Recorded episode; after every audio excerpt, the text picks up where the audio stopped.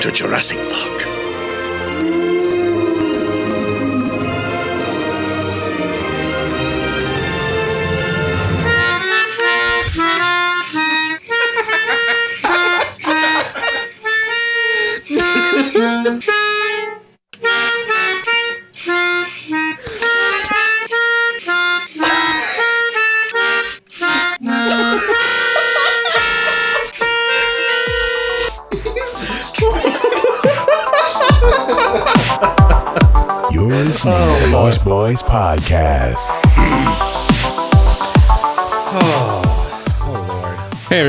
Everybody. This is Josh. You're listening to the Moist Boys podcast.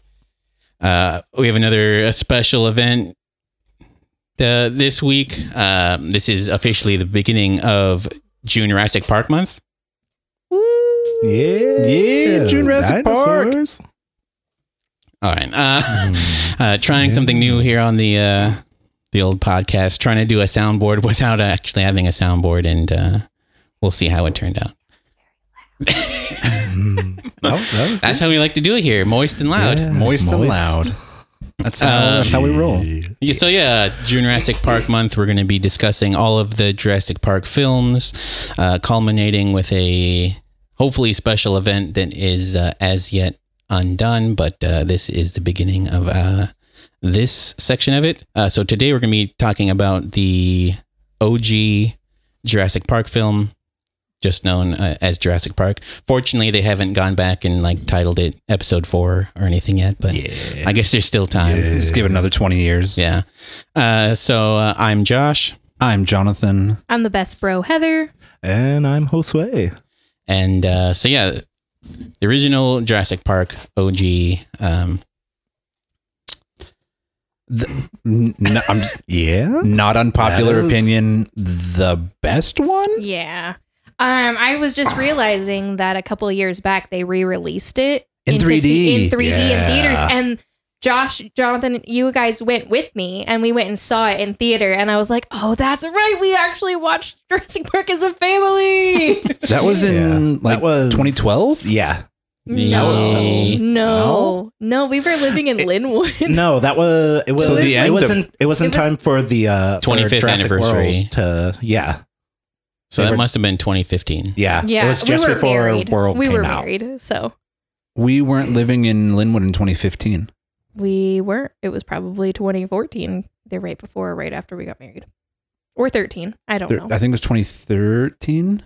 We That got would have been the we got 20th married in, anniversary. We got married 20th in anniversary of it? So when is the 25th anniversary? Let's Oh, everybody wait. do math live on air. right now. 1993. When Shit, I don't have my married? phone. I got you. I got it. Well, 2018 would have been the 25th. So it must have been Okay, 2013. Yeah. Yeah, the 20th been And we, 20th anniversary. 20th we got anniversary. married in 2013. Oh my yeah, God. because I remember like around that same time they re-released uh they re-released one of this or a couple of the Star Wars films in 3D. Phantom they- Menace yeah, they were doing a Yeah. whole Yeah. run of that. And then they like- re-released uh, Lion King in 3D and, and we chose to see none of those and instead went and watched the best re-release movie. we watched all three of those in 3D. Oh, we didn't. Yeah. Not as a group. Oh, well, the two of us went yeah, and saw. we, it. we don't. We, I- don't. I we did not see the- Lion King. I skipped the Phantom Menace on that. Yeah, we did. No, we did. 100%. 100% did not. yeah, we did. It's fine. You might have watched okay. it. Did you watch it with your other wife? Ooh. Dropping truth bombs uh-huh. on the Moist Boys podcast. Did, did we watch it? Did we watch it? That is your that is your other wife. That's so. fair. So uh, another episode, another uh, marriage ended. So It's always our marriage. It's always every time. God. you guys' marriage is just on the line every episode. That's okay. is. It's fine in between episodes, apparently, though. Yeah, Doesn't mean- yeah. Uh, Just, so you know, yeah, we just forget about going to movies together. No big deal. Uh, so OG Jurassic Park. Uh, I guess let's go through real quick. Uh, kind of don't want to do a super play by play of it. scene by scene talk. So like when It those like opens with yeah. So like those trees rustling in the beginning when you think like what the Damn. fuck is it and turns out to be a tractor like lame. Um, I actually think of um, rewatching it that. Well, actually, I've always thought it since I got the Blu-ray a few years ago that the opening is actually probably the worst looking part of it. Just as far as the lighting's kind of bad and the the film quality is a little off. It always looks a little it's also super glossy or not glossy, but like soft focus.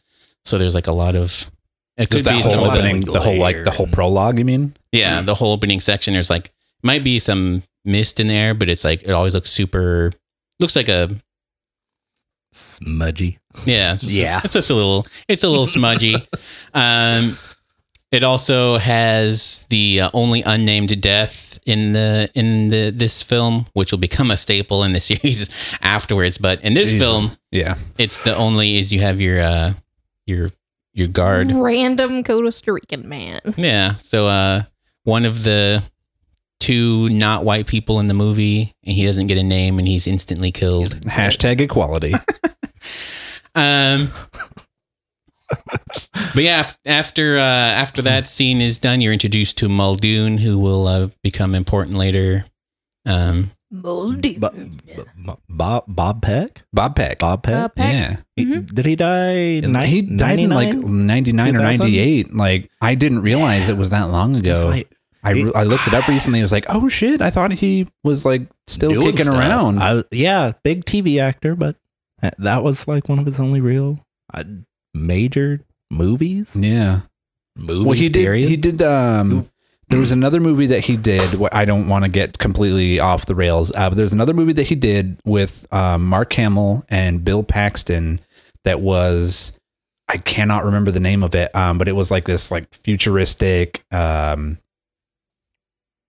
kind of like they, they were on the run, and I want to say it was Bob Peck was like an android, and Bill Paxton was um, like protecting him, and Mark Hamill was like a bounty hunter, like trying to kill. The, I am pretty sure you've made this all. No. I was just gonna say, fantasy welcome to our Jurassic Park podcast where we talk about androids. uh, I mean, I made up a movie in the last episode, so I feel it's only fair for Whatever, to make up guys. an episode, a movie in this one. The important part is that Bob Peck was Bob in it. Peck is fantastic as Muldoon He and is. Does not get enough like screen time in this in this movie. He does not get his character needs more like I think he does. He does enough with it though, and I think that's the the one thing, well, one of the many things that the Steven Spielberg films have over the uh, other sequels is that, well, I guess the third one does too.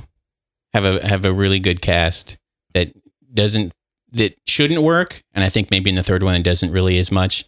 But like in these first two films, you have like a really a really Odd cast. You have a very wide range cast, and yet they work really well together. Yeah, so like the two, the next two main leads that we're introduced to are Sam Neill and Laura Dern. I think at least Sam Neill, Steven Spielberg had to really fight to get him in it because Universal's like, no, we need like a big action hero guy. We, we need like a Arnold Schwarzenegger type. This is actually a real thing. Is that he actually had to tr- almost trick them into getting him because they wanted a big name, they wanted a big action hero, and he was like, mm.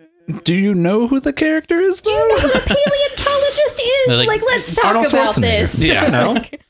That, Got to get to the trailer. They're going to get the Raptors. I mean, it would have been amazing to, to hear him say some of the words that Sam Neill had to say.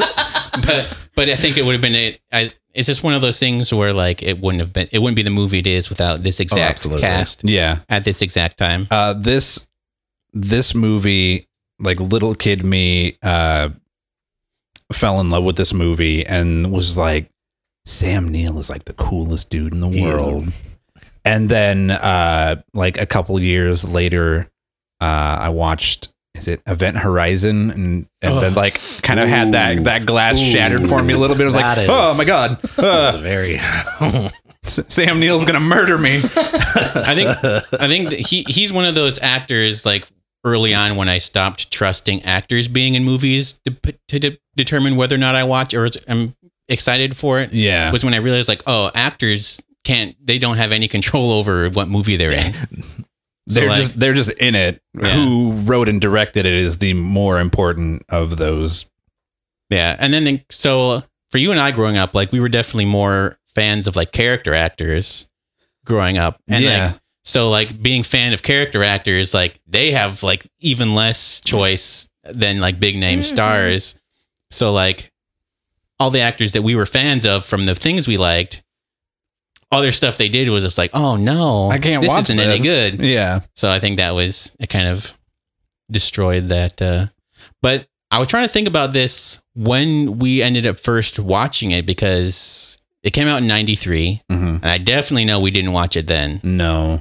And I, Okay, 93, I was five. I, was, so I was we, about 11 when this came out and i uh, we went to see it in theaters. We did not we were not a family who saw movies in theaters but like i was i was into dinosaurs. That was my thing. We were going to see this and i remember going into the theater and actually looking because right at the same time the Mario Brothers movie was in theaters, and I remember Oh. going into Jurassic Park, looking across the aisle at uh, at Mario Brothers over there, going, "God, I wish I could go see that." like I did not even know what I was stepping into going to see this movie. I don't even think it the the kid version of me did not even register that I honestly this wonder was going to be this movie. if Like, Yeah. people did, like not just little kids, but like people in general. Like w- they- when this came out, it came out in early, you know, '93. Was there anything else like this out there? Not there really. was Terminator 2 the year before. That's. It yeah. had some like special effects in it, but nothing. Nothing, nothing like on this. this level, and it, nothing and that I mean, even now, even it took a while, even with the other Jurassic Parks, to to have something rival that, where you were like, this is so world creating and world shattering. Like this is a real possibility. The science sounded so sound, and everything sounded again sounded is the At the word. time. sounded so sound and sounded so real that you were like, this this is a real thing. this could be the world we oh my live gosh, in. I need dinosaurs in my The the thing I would say about like Terminator 2, I would have to go back and watch that movie again, but I feel like all of the really big uh things where they use the CG, they really were able to get away with just it not looking photorealistic like it really needed to because oh he's just a he's just a big old glob of mercury doing Yeah. whatever that does we can make it look like whatever the fuck we want and whereas really which i mean it all looked great um Except for the one part where he has to look like the floor turning into him, that part definitely Mm. doesn't hold together as well. yeah So I think that the one time where they have to do a photo match physical thing, something, yeah. a physical Um, shift. Yeah, but this was like weird. Basically creating a technology to get dinosaurs walking daylight. Well, it still in a still field, like- looks really good. Yeah, and like- I mean that's that's definitely uh, thanks to to using CG in, in conjunction with with live animatronics and stuff like that. Like Mhm. mixing stuff like that. That's definitely a big part of it. But it like even the CG just still looks great. Yeah. It looks Really great. good. It looks like something they would create today. Actually, some of the stuff they create today looks worse than what they created because of the techniques they used. Yeah. And so big tip of the hat to uh, Phil Tippett, who was the uh, I want to say his his his credit in in the movie is uh, dinosaur supervisor, which like- I love. yeah, It's something to that or effect. dinosaur where- wrangler or both or something like that. something like that to where like somebody screen grabbed it and was like damn it phil people died you had one job that is something I would still put on my resume. Yeah. this day. Like Dinosaur Wrangler. dinosaur wrangler. I was the dinosaur wrangler on Jurassic Park. Um, so after Laura Dern and uh, By the way, we we did not talk about Laura Dern enough. Oh, As, she's oh, as yeah. a little, oh my god, yeah. she's so cool. I'm sorry. Like she was my life goals and my first girl crush all rolled Oh. into one. Like I was immediately like, that is who I'm gonna be. I'm gonna and be. the way she just fucks with Alan Grant. Like, Yeah. the way She- she, yeah. she is just like I said, she's life goals. Like, and it was so great. And granted, again, this is early '90s. Like to have such a strong female character who was a main character just be there and be so great. It was, it was cool. yeah, No, she's and Lord like she's She's, she's, still a giant a really nowadays. awesome actor too. Yeah. Like anything I see her in, yeah I'm just just to like, this day oh, like shit. if i, I see laura she was there. dern Oh. You're like, like Yeah. pop up and something was like oh i need to watch this now. it's got Laura Dern. because i feel like of the two of them laura dern is much more of a safe bet of like this movie is probably watchable Probably decent. yeah. Um, so there's trying to think of stuff he's been in recently that I've been like, oh, I really liked him in that. I really liked uh, Uh, Sam Neill. Yeah. I really liked him in Thor Ragnarok. I did too. and uh, Hunt for the Wilderpeople is actually a really great. It's a really great movie. I don't think I've seen that. I have not That's, seen uh, that one. directed by Taika Waititi. Which Oh, is really? oh, why- okay, never yeah. mind. I gotta watch it because it's Well, Taika. because he's you know from Australia, New Zealand. Yeah, New Yeah, Zealand. So you know, there's only like 50, as Peter Jackson has said, there's like 50 people in New Zealand, so you got to get them all. in one movie. Yeah. Um, what was I gonna say? Oh, so yeah, Hunt for the Wilderpeople. I think it's on. It should be on. I watched it on Hulu, and I think the last time I looked, it was still there. I think Okay. it's on. It's all over the streaming stuff. But yeah, it's a really. It's a good Taika Waititi movie. Um. So yeah, after Sam Neill and uh, Laura Dern are introduced, you get introduced to the the a really great introduction for Sam Neill about what his character is like, where he uh, physically harasses a a small, well, a grown woman in a small child's body slash outfit. so so uh this has been a, a huge like point of debate of like who this person was uh i don't i don't have i i do you have an imdb pulled up No, I can get it. pulled okay Up really uh fast. but the the person who plays the kid is a, cha- an actor whose name i can never remember um and i'm i'm honestly trying to think of like what uh, so the thing that I can call to mind right now that I have seen him in uh, is he plays Stanley Kubrick in the uh, Imagine Dragons music video for On Top of the World. It's that guy. yeah, I know. Don't don't what, What? d- just don't. Did you Ju- say? just go with it. Do it. we remember what- what the kid's name is? No, it's just it's just kid? kid. Here's your IMBD. Okay, Have yeah. fun. Uh, I was say let me let me track him down real quick. But Um, uh, so yeah, this this little uh, the but one hundred percent like little Sam kid Neill- looked like a. wo- There he is. Here he is. Whit Hertford. Fuck. I guess that was just one of those uh, like uh, urban legends that just gets repeated enough and people assume one that it's yeah. true. Because that was one of the things. Like I remember, like when we watched it, like one of like the first time we watched. Because I must have been eight or nine, probably. Yeah, probably. you guys were still trying to figure this out. When was the first time you watched this? I want to say it had to have been some point around then. It had to have been on yeah VHS, which back in the old days, kids, you had to wait like 13, 14 months after a movie left theaters before you could watch it at a home. regular movie. This took this movie was in theaters. I remember Forever. going in. We went and saw it a second time over Christmas of that same year. and it came out in like early September. yeah, we So it was like so- five months late. This is back in the day when movies had more than three weeks. to be in, in a theaters. theater. Yeah, Yeah. Um, Especially if they did well. They just kept going. so it Yeah. had to have been 90, late 94. Oh, okay. I totally know this actor. Yeah. He's in things all the time. He's just one of those people that just like shows up for an episode of stuff, and you're like, Yeah, I'll oh, that. that fucking What guy. did I just watch? I gotta go find it. was it The West Wing? It might have been West I Wing. don't. I don't think actually trying to like comb my brain right now. I don't think he was ever in an episode Okay, episode so of The he West was Wing. in Raising Hope, which he we wasn't watched. raising hope. He was in an episode of Glee, at least one episode of Glee. Um, but that's So- neither here nor there.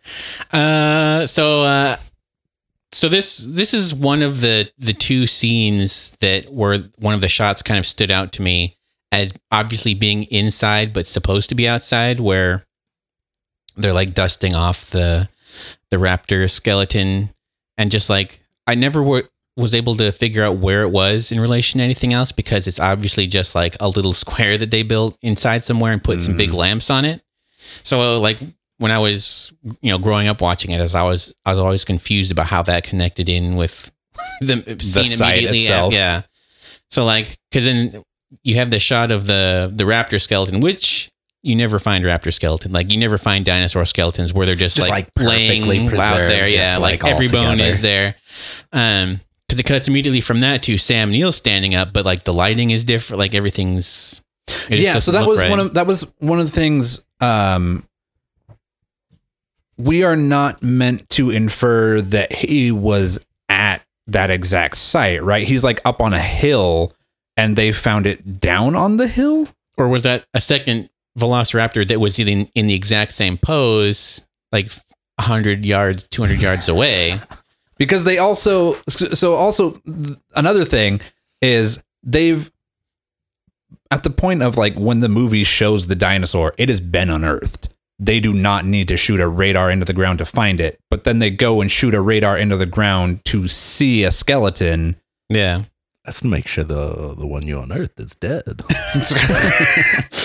like no you you know you found it you don't need i mean it, it's, I, I get the fact that what they're doing is they're 3d mapping it so that it, they don't necessarily have to dig it up but y'all know you're still gonna dig it up Yeah. The, like the spatial, and that's kind of something that happens a few times in this movie where the spatial relations of things aren't always super clear because they have to run back to the where they have uncovered the skeleton because the helicopter comes down and is blowing dirt on it, but that doesn't it doesn't seem to be the way they were coming from when they went to the radar shooting thing. So it's it's a little like where that tent is in relation to the rest of the site i have no idea yeah. It's a, it's a little unclear. yeah Uh, so there's yeah, a helicopter comes in. That's when we're introduced to the next uh, legend of screen and film. david attenborough ah fuck Uh, his, brother, right, Richard? i think it's Or is it spelled different? It's spelled different, isn't it? no they're they're related i don't remember what the relation is though Yeah. Uh, so yeah, Richard Attenborough was a legendary film star slash director. Yeah. yeah. Um, directed Gandhi before, right before this. Yeah. Gandhi what Wait. was that Was that 92? 91 or 92? Yeah, somewhere was in there. Was Gandhi? Th- why do I always think that Gandhi came out in like the mid '80s? Because Are it kind of thinking looks like that. of what was the one about The one because there's the one, um, the Cry Freedom, Mhm. and I always, I always for some like not not trying to fall into a trap right now. Um, Uh oh, careful! There's mines everywhere. um, but like of like bioflicks that Mhm. came out, like I always I think confuse when I always flip those ones, and I always think that they came out either closer or like way more in a time than the one they actually Are you, did. I, are you thinking of the Golden Child? Is that what you're doing here? The Eddie Murphy movie. or there's also uh, I'm seven, trying to I'm trying to think of what came out in like the mid to late 80s that Oh. would have imagery or anything that might invoke. I don't know. It's also just memory because it's fusion. also just because I think because uh, I have never actually seen Gandhi all the way through, and I've never like done that much research into the movie that I just never remember when it came out. I just always associate it with the era of the 80s, and so just assume it came out in the 80s. So back to Jurassic Park. Jurassic which did Park. not come out in the 80s. It did No. not come out in the Uh, 80s. the other thing that happens in this movie too that I kind of miss in movies is that like the title screen kind of jiggles around Mhm. a little bit, which I kind of like, where it was obviously a thing that they went back and shot on film later, and like I don't know, just like the way the camera will move unintentionally or things move like like that, that you just don't get anymore because everyone people just go in and computerize it so that all the frames are Everything looks very Yeah, clean like and it- crisp and yeah. it's like sometimes like I don't know. I think that's why I get excited when you get some handheld stuff, which I know people weren't excited about. Like natural the flaws and stuff like that. Stuff that just kind of happens. yeah. That I mean, you had like the Paul Greengrass who was who went overboard for a while, where it went into like not just handheld but like really shaky. To cover the fact that you have Liam Neeson trying to be a twenty-year-old action star. Yeah.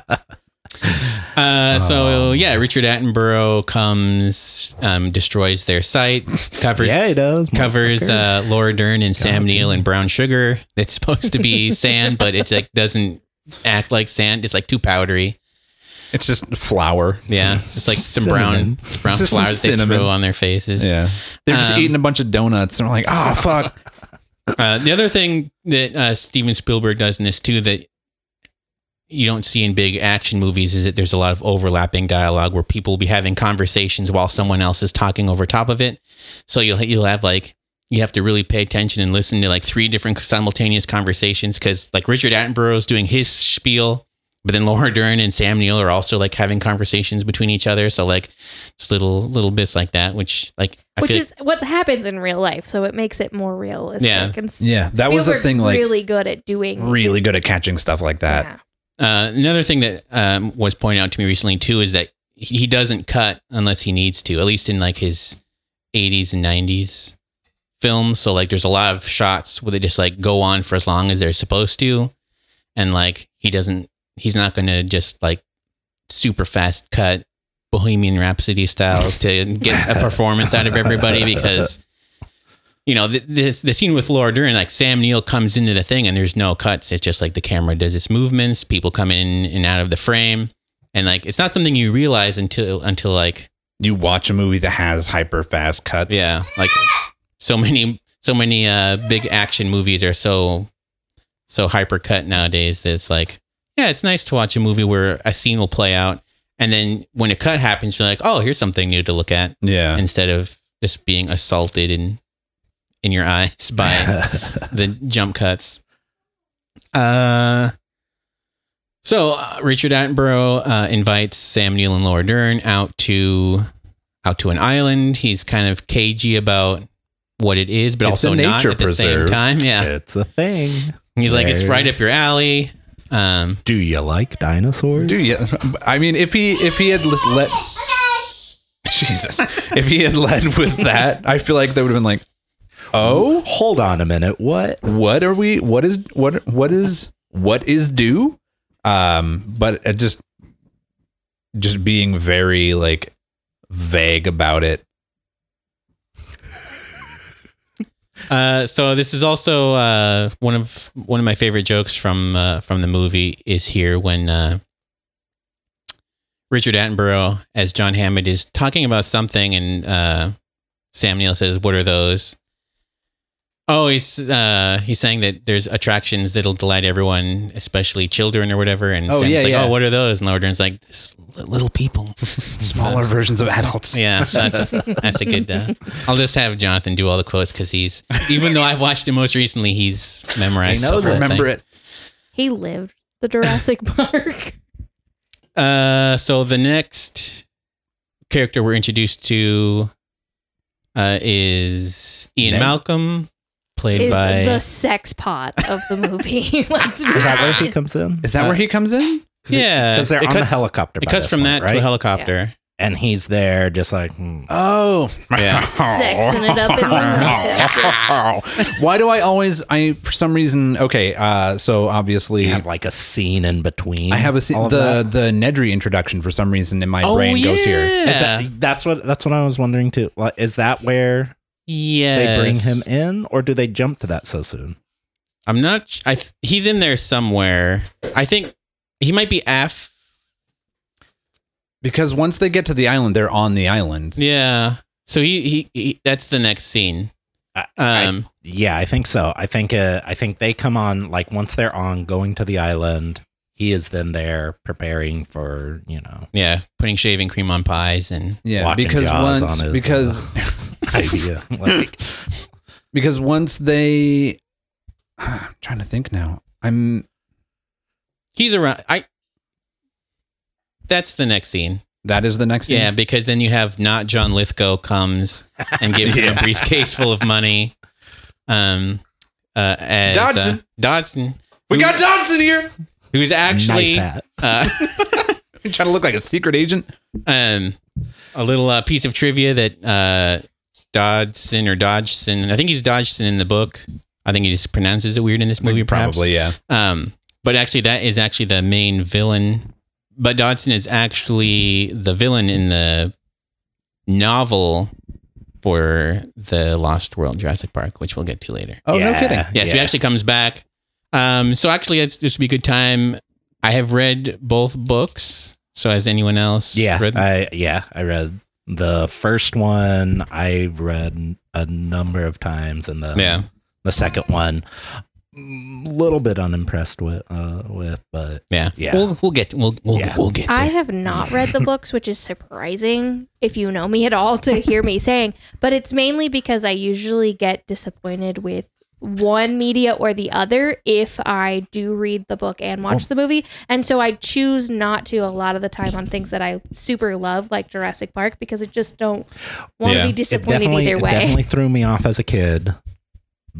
Uh, that just just but it also turned me into like a Michael Michael Michael Crichton fan yeah. that that also left me really disappointed in everything. I I wanted every book to be Jurassic Park after that, and I wanted every movie based on his work to be Jurassic Jurassic Park. Park. Nothing ever lived up to up to that. So Yeah. it was very Um, let's see. the books. But So I don't read books, so You don't you don't read, do you? I don't I don't know how to he read. will read some books. Yeah, I don't know. I I feel like so when I when I do read a book and it is a book that like I almost said when it's a book that's based on a movie. uh, when when it's a I mean, book they're- do have has, those. Yeah, when it's a, a book that has a movie adaptation, uh, I am the weird person in that I have to watch the movie first so that I know what I am visualizing when I read the book. I cannot. I am not the best at like world building when I read a book in my brain. Visualizing Like I don't Okay. I don't visualize it that well when I just Fair read enough. it. But like so when um we I read the uh just like the the Hunger Games Mhm. only um, catching fire. Only catching No, uh, so when I, you I read read all three. I read all three of them, but I had already seen I think when The I read it the first, first movie, movie You was had for seen sure Hunger out. Games. I had seen the first movie, and so I was like, "Oh, okay, I know what at least the what the movie thought all of this stuff should look like." And so I was able to just read the book and be like, "That's what it looks like," as opposed to now imagine an island. Now imagine that island has dinosaurs. Now imagine what those dinosaurs look like. I'm sorry, you couldn't imagine an island with dinosaurs. I'm just, I'm, Well, I, get- I get that. I'm, I get I'm just saying, like that's as as broad strokes. I'm just saying, like I I don't do the best at like world building myself when I'm trying, or like self regulating my world building when I'm reading a book. I have read books that don't have movie adaptations, and so I've had to just I, f- I feel like for for especially right now that there there are more movies that are based on on a book or a series of books that cl- follow more closely to what the book actually happens in the book. yeah. Um, I feel like that's a lot easier to do, but with something This is like not Jurassic that Park, book. it is like, so did you see Jurassic Park? There are dinosaurs in this too. um, I feel like Dune does that too. I haven't yeah, fully read. Dune is Dune kind is of very like that. Have you seen Dune? Any of the Dunes? this isn't that book. I, just, I feel like the series that is the best to watch the movies first is Lord of the Rings because I wouldn't have Oh been able to get through God. it if I didn't I have that still can't. that I visual in my head because try. I can read The Hobbit for days, days, but I cannot get past the first seventy-five See- see, pages. the of only thing, the only thing, and and the only ma of of the Lord of the Rings series of movies for me was Aragorn, and I like what I pictured was not what was on screen. He just looked like a dirty man. And like there was there was like a, a, a mystique and badassery to him, like visually for me in the book. That when I saw that, I was just like, there's nothing handsome or or cool or dark about this guy. This guy, this guy just looks like an. This guy looks like my dad. This guy looks like, Like- a damn actor. like that's what I felt. But like, I think uh, outside of that, I think I can see like, yeah, Lord of the Rings being. I'm like, a just good impressed with people who like- get past the first 75 pages of the fellowship because I am an avid reader and I will consume books in hours and I can't do it. Well, when- I have tried. when they hit and over Tom again. Bombadil, like everything just I know. I have tried and I'm like, this is too dense. It's just too dense. I think the the two towers is probably the worst for that because half that book is just troop movements from location A to Which- B, and I was like, I mean, it's it a good thing I have this visual in my mind about what these things look like. It's really good. I mean, like, it's really great to remember that Tolkien was not a novelist. This is not why he wrote these books. Right, right. and it helps you carry on a little bit. By the time he got to Hobbit, it was like, oh, thank God you figured this out a little bit. Let's read this book. Well, I'm trying to remember um because it's the Silmarillion is basically just an encyclopedia, right? Yes, he created a language and He- then was like, that's- well, what am I going to do with this? That is now? one of the hard parts about reading the Lord of the Rings is that there is a lot of like, ah, what are these words? Yeah. Are these real? Like, you there's need so the Silmarillion much that- next to you to be like, what? Well, let me look this up real quick because I know like that got published as like a book, hmm but it is not technically like it is not Yeah. a novel. It's not. No, it's an encyclopedia. It is an encyclopedia. a of his world, of a- his language and his world Yeah. that he created, and then he was Yeah. like, "Well, now what do I do? I guess I'll write a book." Because I remember like after the Lord As of a the Rings, linguist, like I'll write a book. after that trilogy of movies came out, like uh, I remember seeing the Silmarillion at like Barnes and Noble, being like, "Hey, do you like Tolkien? You should read this." No, don't And- read that. It's yeah, a dictionary, y'all. That's it's a- cool. It's a, cool dictionary. I mean, that's that's That's cool. Like more like- power to you. It's like being like, "Oh, Fantastic Beasts and Where to Find Them are a, is a movie now. Let's like let's go find that book."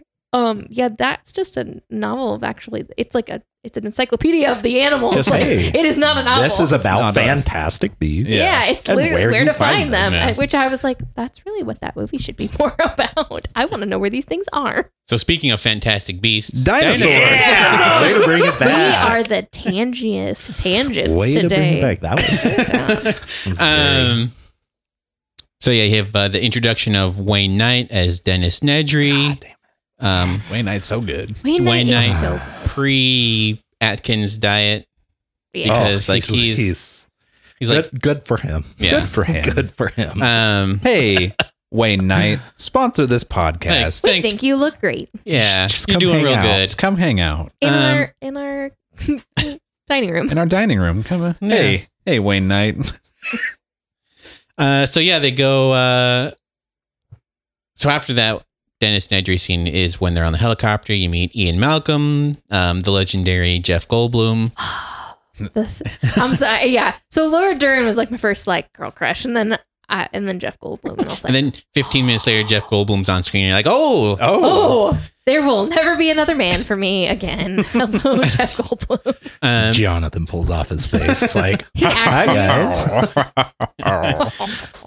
uh, we're also uh, reintroduced to Gennaro, the lawyer of the uh, of the series, who did have a previous scene, but it's not. Remember? Nothing. Nothing It's- really happens. Well, what. I would say about that scene, um, that specifically, uh, I know we're not we're not right now going into uh, Jurassic World or anything like that, um, but that scene that he has with um, the miners, um, and by that I mean people who dig in mines and not people who are underage. Um, Guy. God, fuck. Uh, but that like that sets No, up things that are like uh, God damn it.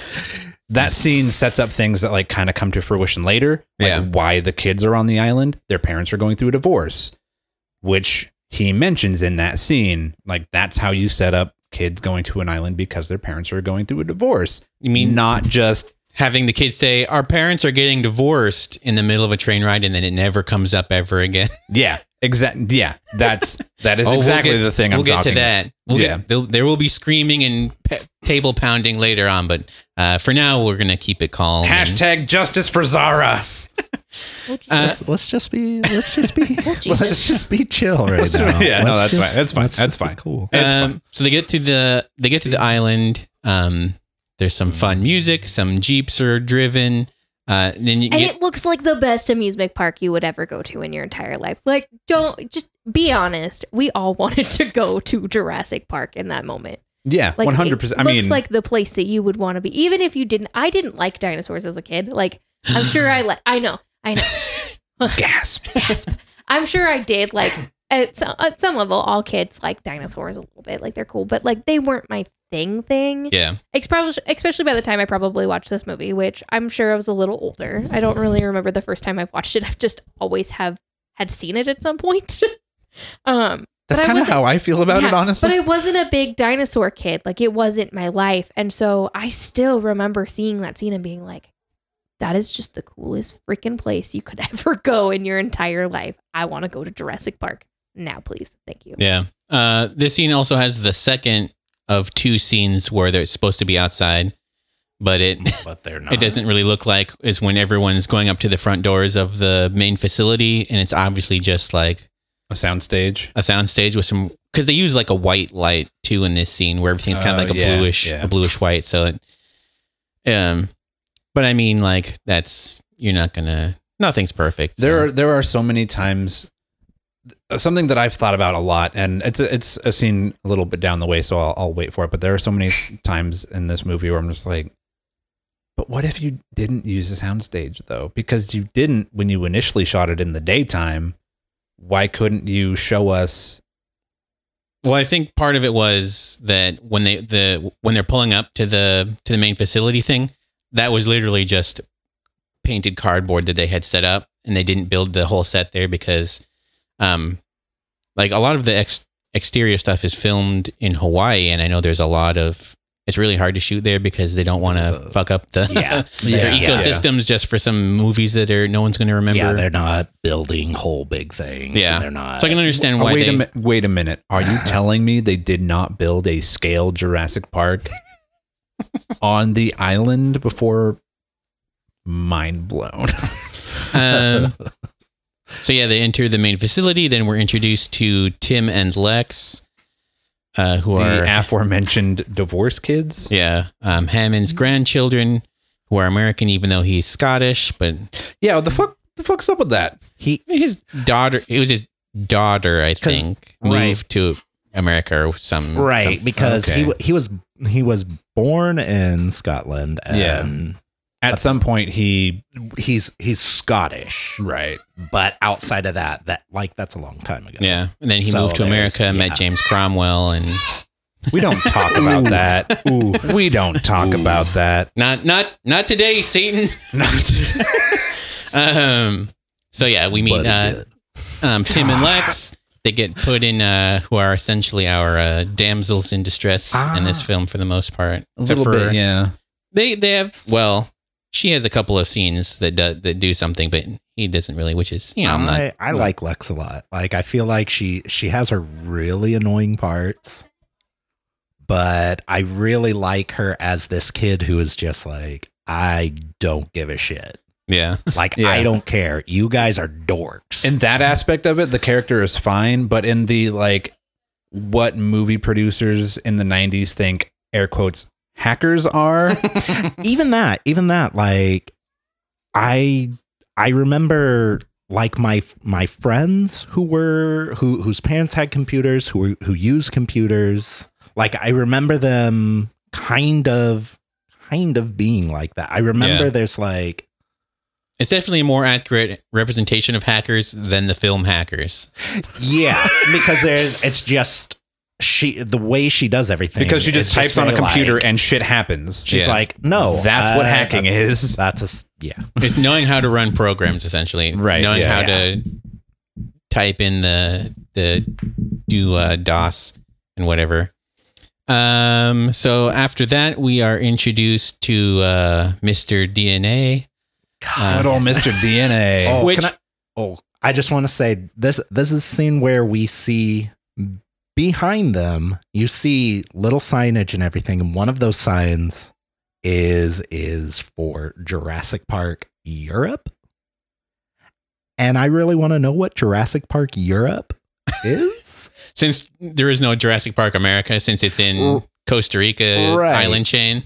there is. I want to know what that entails. Um, Well, I wonder where if- that's set up. going going into the lore a little bit, I wonder if that is like not necessarily a holdover, but like because all of this stuff is basically um for lack of a better term, pre-production model. Mhm. Uh, so I wonder if that is a holdover from when Jurassic Park was going to be a mainland attraction. I was gonna say like what we see here is actually like Jurassic Park 2.0 Yeah, Right. Right.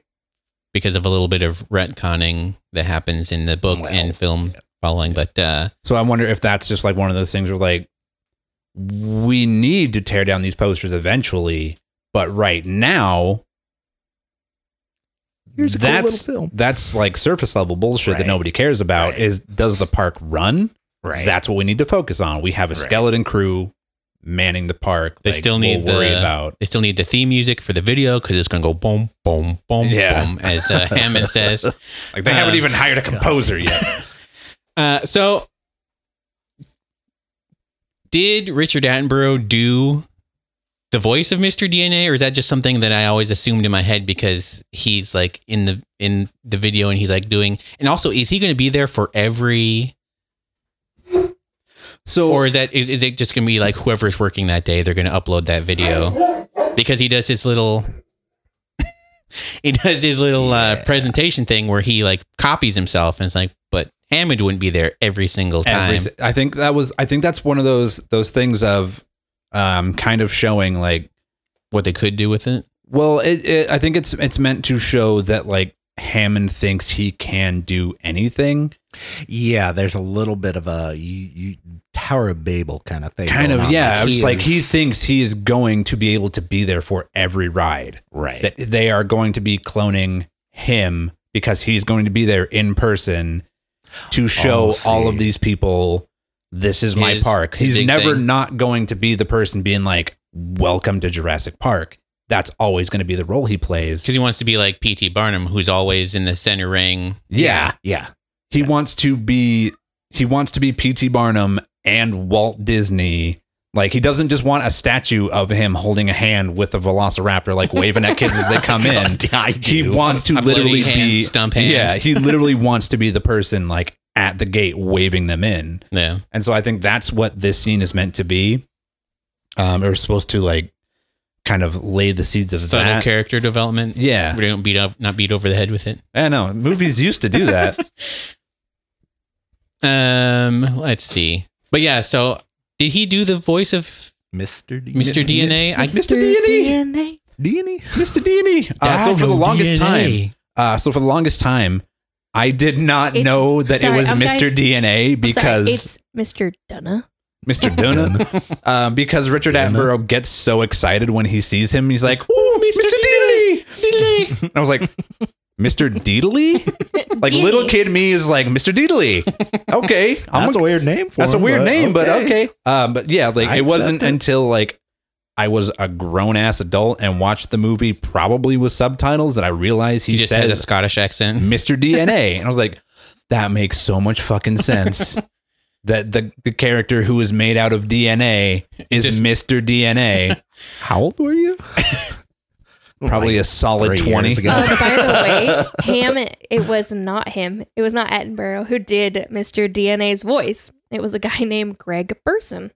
There you go. There you go. Because he had a dope ass southern accent. He did. His name was Dinosaurs. I think that's Dinosaurs. why I always thought it was him because they both said it weird. Dinosaur. Dinosaurs.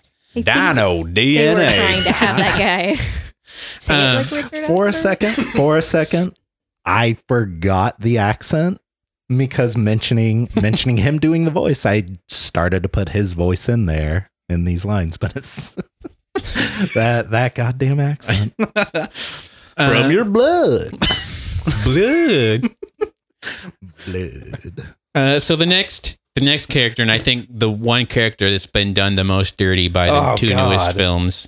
Done him Uh, so dirty. Yeah, Um, oh crap! No, Poor this, BD Wong. BD Wong Yeah. playing Doctor Wu. yeah. So the thing that I noticed a a few a few watches back, and I actually noticed it more and more each time I watch, is that every time you see him, he he's holding a, a clipboard and a pencil. He's always erasing He's something. always erasing, or he has the eraser ready. He's never using the lead part of it. So like, he, and he when he's doing it, he's just doing like the whole Everybody page. The whole page. He's just like erasing the whole, which I think is Because like. he's trying to hide the evidence at all times. I, I, I- I think that's like.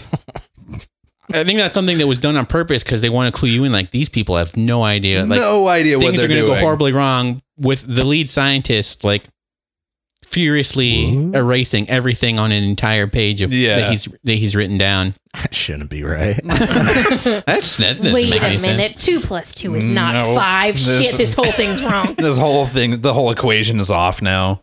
Um, and I think like turning him from just from a guy who's cluing you into that this company is a, is going to shit the bed. That they've just rushed everything. I mean, they've turned him into like an evil scientist for some reason. Like, whatever. Yeah. Um, he is the architect of destruction. yeah. Um, Was he in the beginning though, or do you think Mm. that that's where he's they've taken him? Like, is is Taken that is the Taken, no. J.R.R. Tolkien. It's my southern accent. Leave it alone.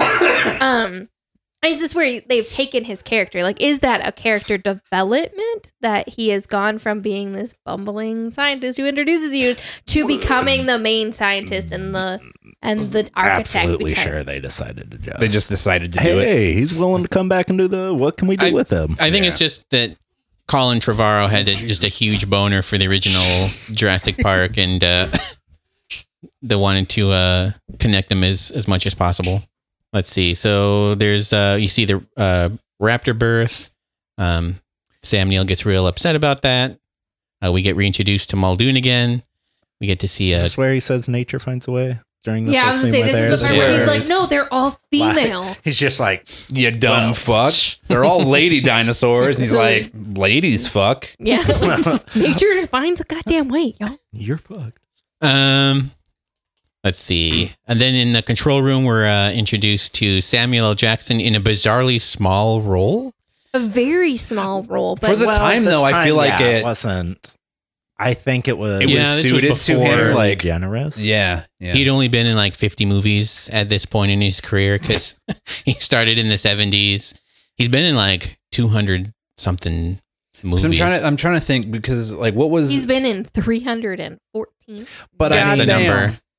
So yeah, he was only in like the He's only been to an 60. actor in 185. Sorry. Oh, okay. okay okay So yeah, he was only at like the 50 to 60 movie range by the time he was in this. yeah Um, I think But Pulp I don't think- Fiction is what really put him over as like a it big wasn't. name. He he really hadn't been in something like of this level to put him on like oh Sam Jackson. in that. Dude, we, need gotta- to like yeah. cue up some Sam Jackson oh, our and movie. Die Hard with Die Hard with a with a Vengeance. I think is my big introduction to him. which that was like 95 That was also Yeah. nine, yeah, that in Pulp Fiction. I think A Time to Kill was Shaft ninety was 2000, by the way. It only took nineteen years to get the sequel to that. yeah Um. So he yeah, was Sam, also in, in episode one. Samuel Jackson, um, playing Mr. Arnold, who gets done dirty later on in the movie. Yeah. does he get a first name he does his name Yeah. is Ray yeah. Is there he? it is it is Oh, he does say that. Hammond says that a few times. It's one of those things where, with like the overlapping dialogue and like not just like close up shot of Hammond saying a line and then close up like hi Ray Arnold yeah continue dialogue Yeah, Where it's in just like- IMBD, he's just Arnold. really yeah. yeah. So it's By like the one way, of those. Loaded Weapon was the year before. oh I love that That's movie. what he's. loaded weapon I, that's what skyrocketed him screw screw, screw the. Naked Gun movies. Loaded Weapon is where it's at. yeah Um. In my my at home recreation of Jurassic Park, for some reason I had this Grover that always sat in as as Sam Jackson yeah as I, I don't know why. So now, like Grover in my head talks like Sam Jackson unless Sam Jackson had been acting for 20 years before Jurassic Park. By the Yeah. hot damn. Damn. I, I mean, to be fair, like that's not uncommon for. yeah yeah I mean, now nowadays it's just that that list is full of you know Law and Order episodes. So. yeah uh, I No, missed. he uh, did some of those before Jurassic Yeah. Park. too. I missed the Six Degrees of Law and Order back in the day. Like literally, you name a person, they were probably on like one of the first fifteen seasons of Law and Order. 1991, Sam Jackson was in an episode of Law and Order. Yeah. Yes oh that's right I forgot about that yeah. Uh, let's see. Uh, dinosaurs, That's- everybody. that's No, So we're going to talk about Sam Jackson now. Sam Jackson played the Velociraptor. Actually, there's a guy in IMBD who is tri- who is Raptor number one. His name is Ripley Walker, and he was Raptor number one. Ripley Walker, Raptor, Rap number one, Ripley, Rip Rip Lee Rip, Ripley. Rip, Ripley. Rip, Ripley. Rip, Ripley, Rip. holy shit what is happening right now? So they go on a tour. This Uh, is the Ripley podcast. They go on a tour. Uh, Ian Malcolm tries to uh, steal Laura Dern away from uh, Alan Grant, one of the. Except the. for they're not a That- couple. yeah. They're not a couple Like- ever, Well, which they is It's, are. it's it's like alluded to. kind of Is it? like 'Cause, Yeah. it's uh, on Is that, it- it's kind of on you the viewer To to, assume they are well, Be- c- I, 'cause always Ian just thought they were work colleagues, and she definitely looked at Ian Malcolm and was like, "You're gross." Thanks, I- Ian, Ma- when they're when the power goes out, Grant and Malcolm are sitting in the truck and they're talking, and uh, Ian Malcolm's like, mm, "I'm gonna get up all up in there later," Mm, and then he's like, "Unless you guys are like," and then Alan Grant goes, "Yeah, yeah. uh, yeah." but even then like that doesn't really feel like a full like confirmation that they are in a relation there's nothing else like throughout the movie that really kind of says like even when they like meet back up after oh my god you might have been killed by a dinosaur i'm so happy you're alive like even that like I mean, we only see it from far away where she like jumps on him and they're like spinning around. Yeah. but It's, like, de- it's definitely one of those like sitcom Will they, asexual they? relationship things where like a couple they've been married for a while and they're just like they don't want to be near each other too much. Right guys? Right guys? Right guys? Oh, I see what you're doing. um so let's see. Uh they go find a triceratops and they talk to uh dr harding which i don't is he related to julianne moore's character we might have to uh dive into this again later oh um, Quite the coincidence. The two Dr. Hardings end up on these islands. I completely forgot that that was her name. I feel like that's I, no, I, think like part of it is a holdover from the books Yeah. because I think he this Dr. Harding plays a He- bigger role. yeah Like I- he's in he- actual scenes and stuff later Yeah. on after because I think up to this point it's pretty pretty it's almost the same.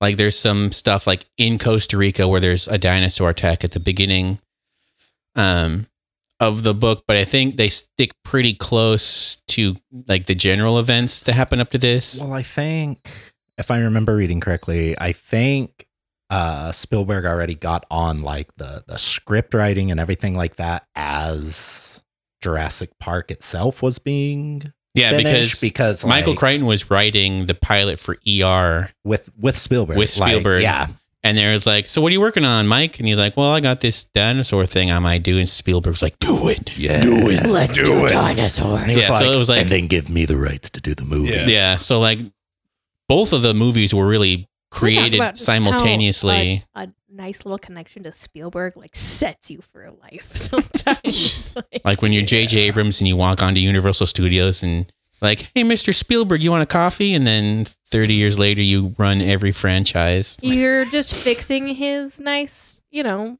pool or porch. What was Harrison Ford doing? He was like a cleaning his pool or something like that, and he was like, "That guy, I need to cast that guy." I think he was like building a chair when he, he, met George. Lucas. Oh, yeah, Oh, was and he he? was like, "Hey, you want to build sets for my movie?" And then he's like, "Well, we need some people to screen test. You want to come on and do some screen tests with Mark and Carrie?" And then Was And it then he fi- Lucas put that him- he found? I thought it was Yeah. Spielberg that he mm-hmm. knew. no, because he was in He was in American Graffiti. That's the one. Yeah, so he was in that for like two seconds, and then and then he ended up in Star Wars, um, which does not have dinosaurs, unlike does not. Jurassic Park. I, I was going to Well, Spielberg. hold on a minute. um, so yeah, uh, you have your Doctor Harding connection there, which is uh, yeah, like I said, a, a character that's a bigger role in the books or in the in the first book. Um, let's see. So they uh, continue their tour. Power goes out in front of the T Rex paddock.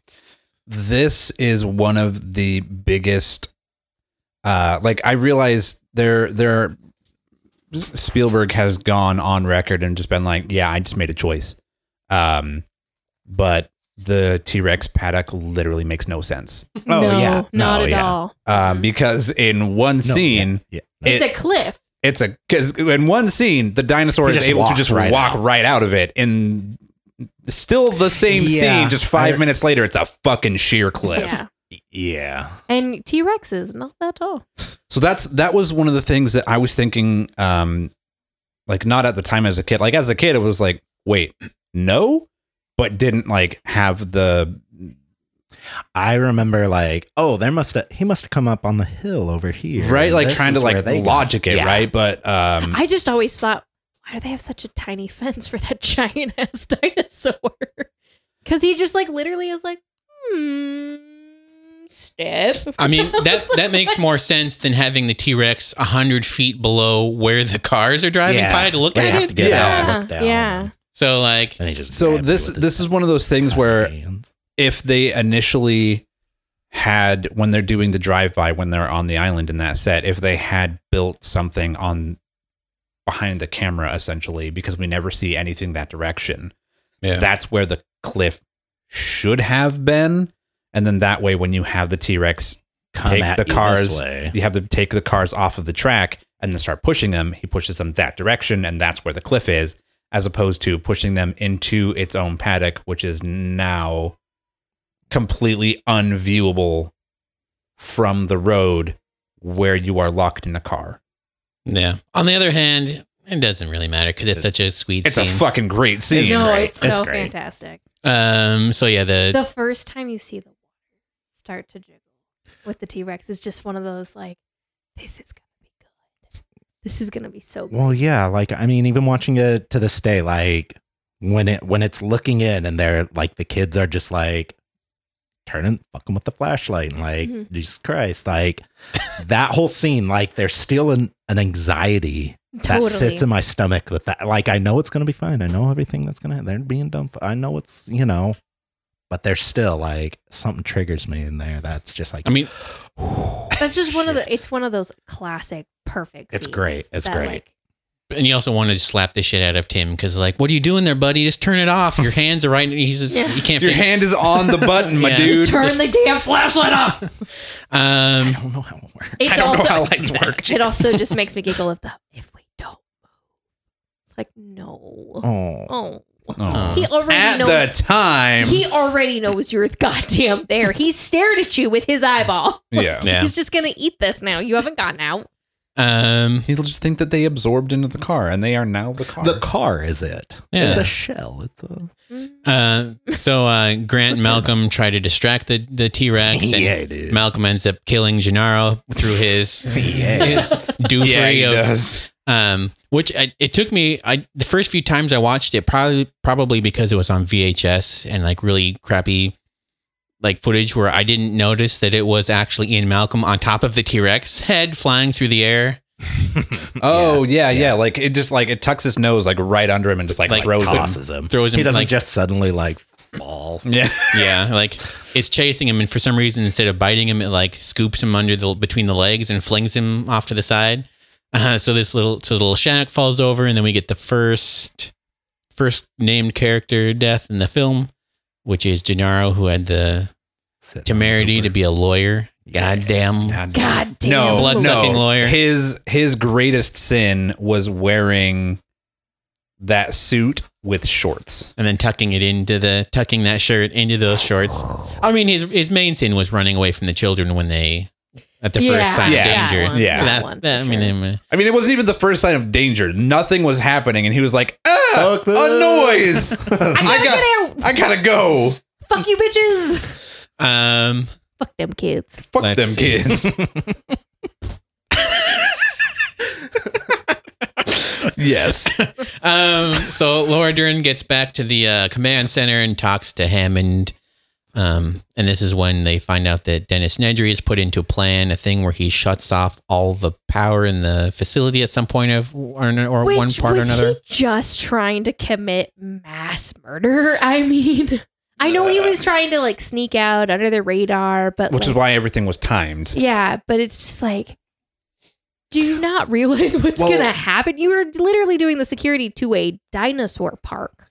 Everything was rushed because of the storm, though, wasn't it? Like, Yeah. he's Yeah. getting Yeah. that call, and it's like we need to do this now. Like, Yeah. so he just And 'cause I feel also- like he shut. He he didn't plan to shut everything off just like Yeah. that. It was, but then it does. And also, like they don't.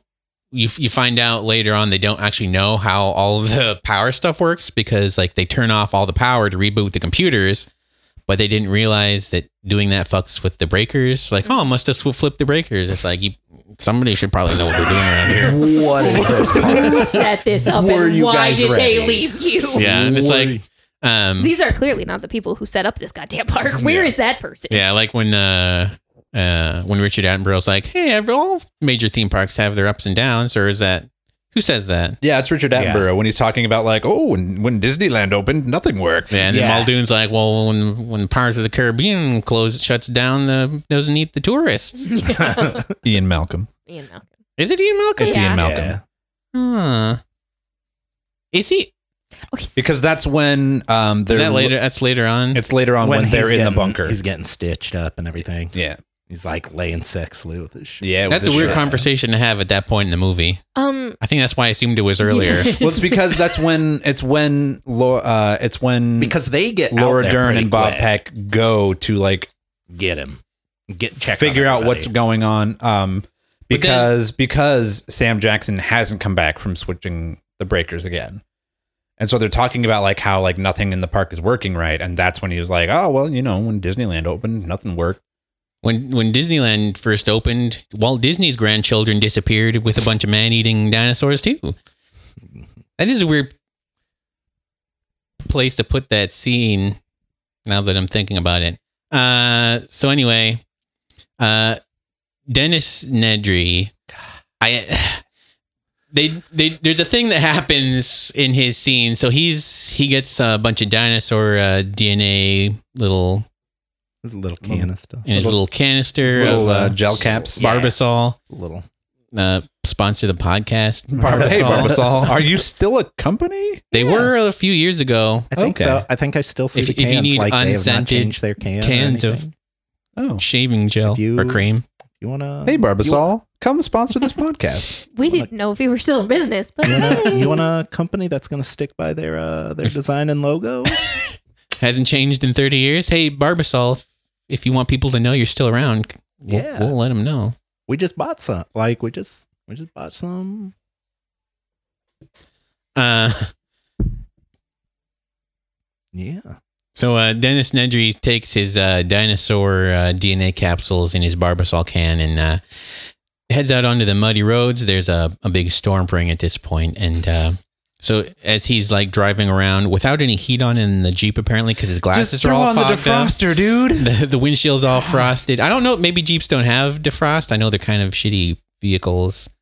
Maybe they Hey, gotta. Ha- Jeep. hey, Hey, Jeep, Jeep. fuck off. Put some goddamn def- defrost in your vehicles. I know they do now. But It back might- I then mean, it was it's- still like the, the it was mash also like it style was a of- cloth top and yeah. like He's what? right. I, again, there, this is all being re- like there wasn't time to. There like, was not time. Like you're not like checking your lights, making sure the rear view is all good. throw the defroster on. Oh my god! Make sure I flip on the the rear defroster too. Yeah. Okay, Um, and then I throw it into reverse and just calmly pull out of here. So going uh, full speed, either 60 miles an hour, which the movie wants you to think, or 25, which is what the movie shows you miles an hour that he's going. He's like staring at something off off screen and crashes through a sign. Um, he can't remember what it. At at different Because- points, he's looking at different things, trying to figure out where he's yeah, at. because he's trying to look through the pitch black jungle, being like, "Where am I supposed to go? Like the road. The road is where you're supposed Yeah. to go. stay there. Follow the Stay road. on that." Just follow it. Um, so he ends up going off the road onto like a little waterfall Way thing. off the road. Yeah. Um, So before before he even gets to the waterfall, uh, he crashes into a road sign that is by no construction standard. Like nobody's just like, uh, we'll just put a screw dead center so that if anything vaguely touches it, the direction of the sign is wrong. the person that designed the spinner for the game of life was like, Yeah. "Hey, let me make these signs for you. Just a little thumbtack with They- a They were, circular." they were in the middle of just setting it up right then. Storm came in. Like, oh, we gotta fuck. We gotta go. still not dead center. You put one at the top and then run. I was starting. I had to hold it up. They told me it needed three screws. I did the center one first. Obviously, that's the easiest one. Then you get kind of anyway. So yeah, he uh, he he spins his uh, little uh, his little uh, paper plate road directional thing. Uh, ends up on a waterfall and uh, That's the direction you should go. yeah. Yeah, don't go chasing waterfalls. Uh, um, they, th- Steven Spielberg does a thing to Wayne Knight here that makes me cringe every time. Is it the sound effect? It's the slide whistle when Wayne Knight he falls, You know, whoop, and he slides down the waterfall. Um, So that's that's one of those things where like little kid me was like, was that his shoes or did they fucking put a sound effect in there? Because is it after he grabs the cord already? Like he's because he's he's getting the hitch to like. I think it's when he first gets out of the. Because by the time he's being killed, they take it more seriously. Because Yeah. because I remember that sound, but I always assume it's because like he's pulling this and he slips and the. Thing I think pulls. it's he's like he's pulled out a bunch of cable and he's going to go down the hill and then he cartoon slips. Yeah. like I feel I feel like I don't know. I gotta I gotta watch that scene again, but I feel like there's a connection to to the the tow cable and the sound and the slip. Like I don't. What the connection is? If what he's the, a fat the guy connection is, is you know Here's what? a big It's dumb fat guy. He's a big fat guy. This is what it sounds like when a fat guy falls down. Sounds like a slide whistle. maybe Spielberg at the time was just so ingrained in like Hollywood that like he had not seen a fat guy fall without that sign in you know 15 years. I mean, Yeah. this was like pretty soon on the heels of 1942, which I feel like I have not seen it, but from what I've heard, it's like a live action cartoon, like a live action Warner Brothers cartoon. So maybe he was still in that mindset of, hey, a fat guy's falling down. We need a where's where's my sound effect right here? Yeah. Yeah, yeah, yeah. Yeah. Um. So we find out that he apparently crashed into a Dilophosaur pen or somehow. I think I think the, escaped di- the dinosaur just got somehow. out because he's on the road. Yeah. kind of. Uh, yeah, it's hard to tell exactly. Well, I'm sure there's like service roads inside the pens because they don't have gyro Oh, balls to maybe, drive around yeah. inside the. I just always assumed it. I just always assumed it was that he was on a because the road that he's trying to get down to is the road that leads to the dock. the one that he Mhm. coincidentally, which this isn't the last time that Steven Spielberg will have a character accidentally end up where they need to be after crashing. Yeah. But this is the this is the probably the less aggriev- uh, egregious. Also, just breaking down the anatomy of this crash, when the Jeep stops, it has hit a giant mud bank and has not driven over a log. When he gets out of the truck, he is at the top of a waterfall, no mud bank, and is now stopped on a log. No, there you go. you know, Plot hole. Plot hole. Call us So Steven. it's, you know. so it's, Um, it's just another another one of those things that like doesn't in the grand scheme of things like doesn't make the movie any worse, but like It's it's weird. it's if weird. you sit and try to deconstruct it, but like it's it's easy to just have the jeep hit a log and then just like be upended. that's what it was. He literally goes down a, a little like incline, Yeah, hits a bunch of mud, and then it's oh I'm stuck on a log. yeah. Uh, that what it is? Is that what that is? uh, I do I do like the I do like the idea that at this point the power has been out long enough that shit is just starting to get out. yeah, Like yeah. like don't ever turn the power off. Just don't. don't do it. So he gets uh, spit on and eaten by a Dilophosaurus, um, who somehow sneaks around him while he's like he does fall does fall down a little bit, but he doesn't. If he had slid all the way back down, it would have made more sense. But it, like Yeah, he falls over, it doesn't eat him. It decides to sneak into the sneak into the jeep and just be like, Sneak into the hey Jeep. buddy, and then wait for him to get in. He I wanted, call shotgun. wanted to be friends and then he totally ghosted him. It was like, yeah. you know, real su- really sucks that it's raining so much out here. It's- I want to get inside where it's nice and dry. Um. So yeah, so that's uh, R.I.P. Wayne Knight. in R.I.P. Wayne Knight. Jurassic Park. Nedry. Um. He's he's the best thing in every video game that character shows up in every Jurassic Park video. He is just the most annoying best thing. Uh. So I know Jonathan and I have played the original Nintendo Entertainment System NES Jurassic Park. I've also Hell played yeah. the Super Nintendo version, which is much worse oh, because see, I'm I'm in the I'm in the the SNES one.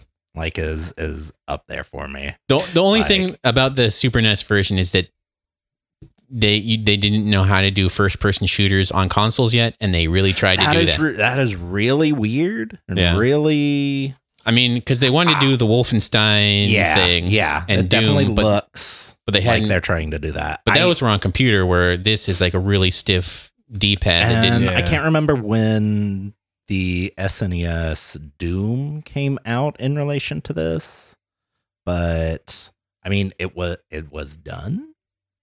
Yeah. So This could have been like a trial run of can we do this? it could have been just like but only for like 30 gonna- seconds so people don't get pissed. The, Yeah. Right. Like that that's its saving grace on there is that the segments are usually really short. Yeah. But then the other problem is that you usually have to go back and do that short segment again.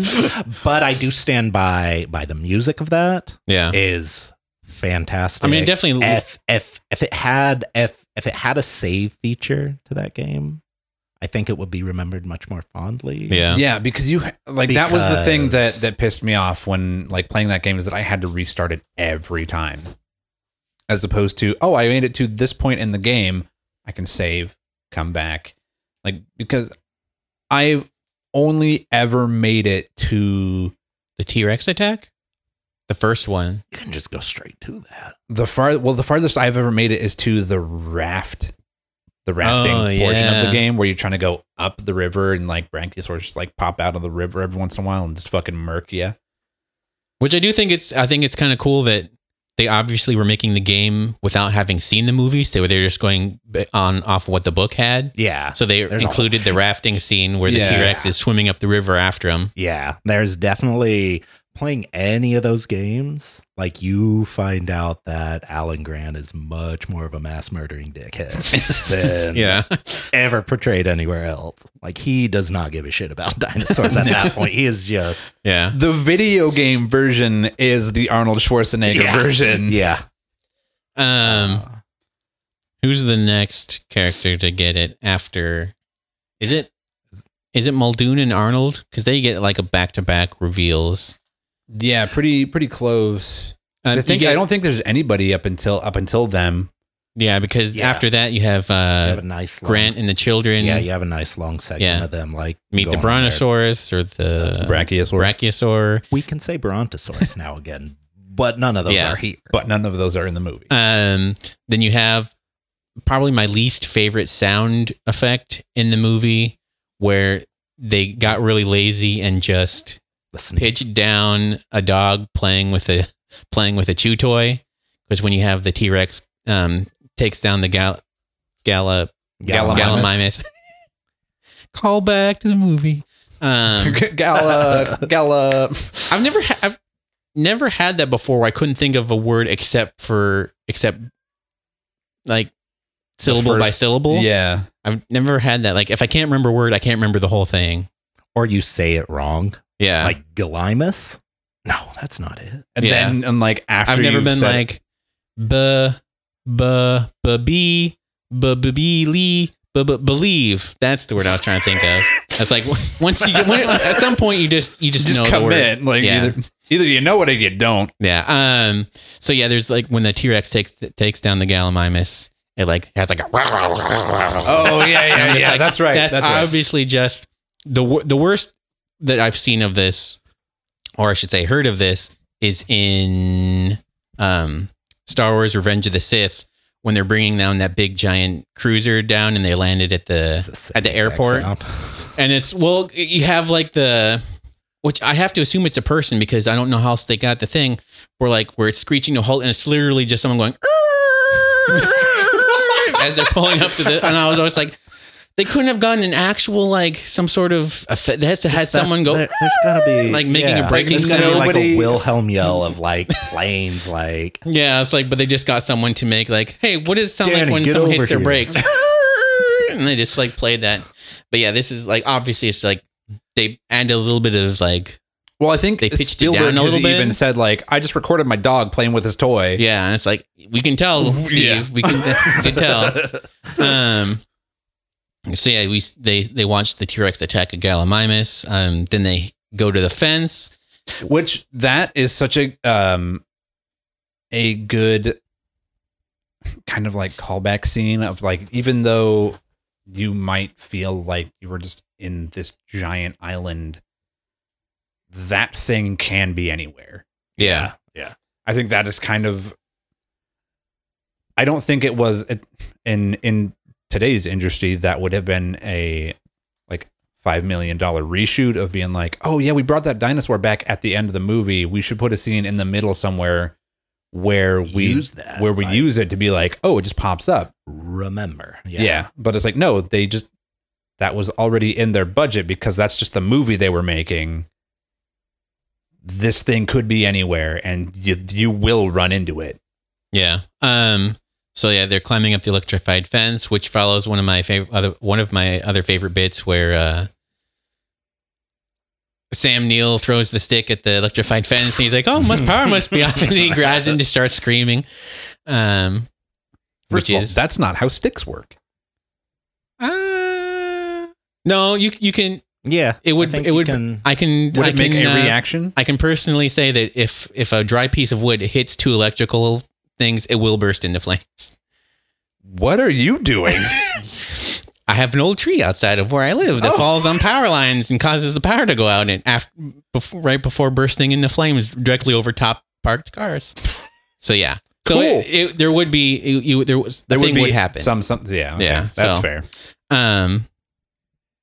So yeah, while they're climbing over the fence, it's intercut with Laura Dern follow, following after Samuel L. Jackson, who's trying to get the power back on. Hmm. Um, then we get the one of the most like more most iconic movie lines where uh, Muldoon does his uh, clever girl bit. Clever Yeah. Uh, gets fucking owned. Yeah. yeah. That's. I mean, he knows it's gonna happen though. Like yeah. when when he's like standing there and she's like, "Hey, we're gonna make it." He's like, "No, we're not. No, we're not. like, We're being hunted." you might. you might. Yeah. Might. Might. Um. That's that's a and if only he'd been at the dig site earlier, he actually might have been able to make it out because uh, Grant tells everybody, "Oh, by the way, if you think you see him in front of you, they're actually coming around the side." yeah. Um, so Laura That's Dern, called foreshadowing. That is, but that is like a really great callback, like a use of like the Yeah. Raptors and just kind of like knowledge of just and actually way why to Grant is surviving this. yeah way to way to commit to um like an internal logic in your film Yeah. of, like not just having a character say something and then having that animal do not that behavior later on Yeah. we'll get there um, so Muldoon dies. Laura Dern gets the power back on. Then she finds Mister Arnold's arm that's somehow propped. it gets flung onto her shoulder because Yeah. one of the raptors is currently eating him and just throws that arm I because guess this so. ain't where the good meat is but it, it kind of is though, because that's where like the muscle is. right Unless Samuel is really into core and not not so much arms, and he might not be an arm guy. might not be an arm guy Um, Also, the intercutting between um, them climbing over the fence and her turning on the individual park systems is one of the just most like anxiety inducing things. not helped by that alarm that's going the entire time. Oh Every my time it God, cut that back, alarm. uh, um, and one of my my uh, not really thinking, it, but like one of those thoughts that you have where like they're climbing over the fence, and you're just like, well, why didn't they just go under where the camera went? Because of the when Yeah. the camera goes underneath. Yeah. just go under there, guys. Go under there. um, which I I really like it a lot more when they do it practically rather than a lot of the times you do when they'll do like do that, but with CG, will they'll just like go through a window or something, and you're like, Yeah. you can like you can see it turns into digital right before it goes to, and you're like, ugh, don't do that. Don't just Uh, don't. David Fincher, one of his director crimes was he started that thing with uh, Panic Room. I think it was like the first time they were like, "Yeah, there's this new thing that we tried." Um, Because there's like a thing where he like goes through a window at one point where he's like, "Hey, I want to, yeah, we can do that now." And then yeah, But they did it practically in Citizen Kane. yeah, So just do it. yeah. Um, let's see. See if she finds Mr. Arnold, and this was always one of those things where people had arguments about where where Laura Dern hurt her ankle, and I guess there was a, a deleted scene where she like jumps onto something and twists her ankle. But I'd always just assumed it was because the she hurts her the ankle from trying to close a door against like a raptor. Yeah. But there apparently there is a deleted scene there where she like had Is- hurt it another another Oh. Is way. it during the like her little trapeze through the jungle bits there? No, it's when she's escaping from the from the power room. Okay. because she's like she's running right. she's running through that, but then after that she like drops her flashlight and is dragging it along along the floor, which is always one of those things where I'm just like, just pick it up real quick. Just Or just like pull the cord out of your. Yeah, it's like just put it down. Um, so she gets she gets out of the out of the thing, and um, we get like one of the big uh, Laura. This is why you hired Laura Dern to be in this movie, and not just someone that can scream and run.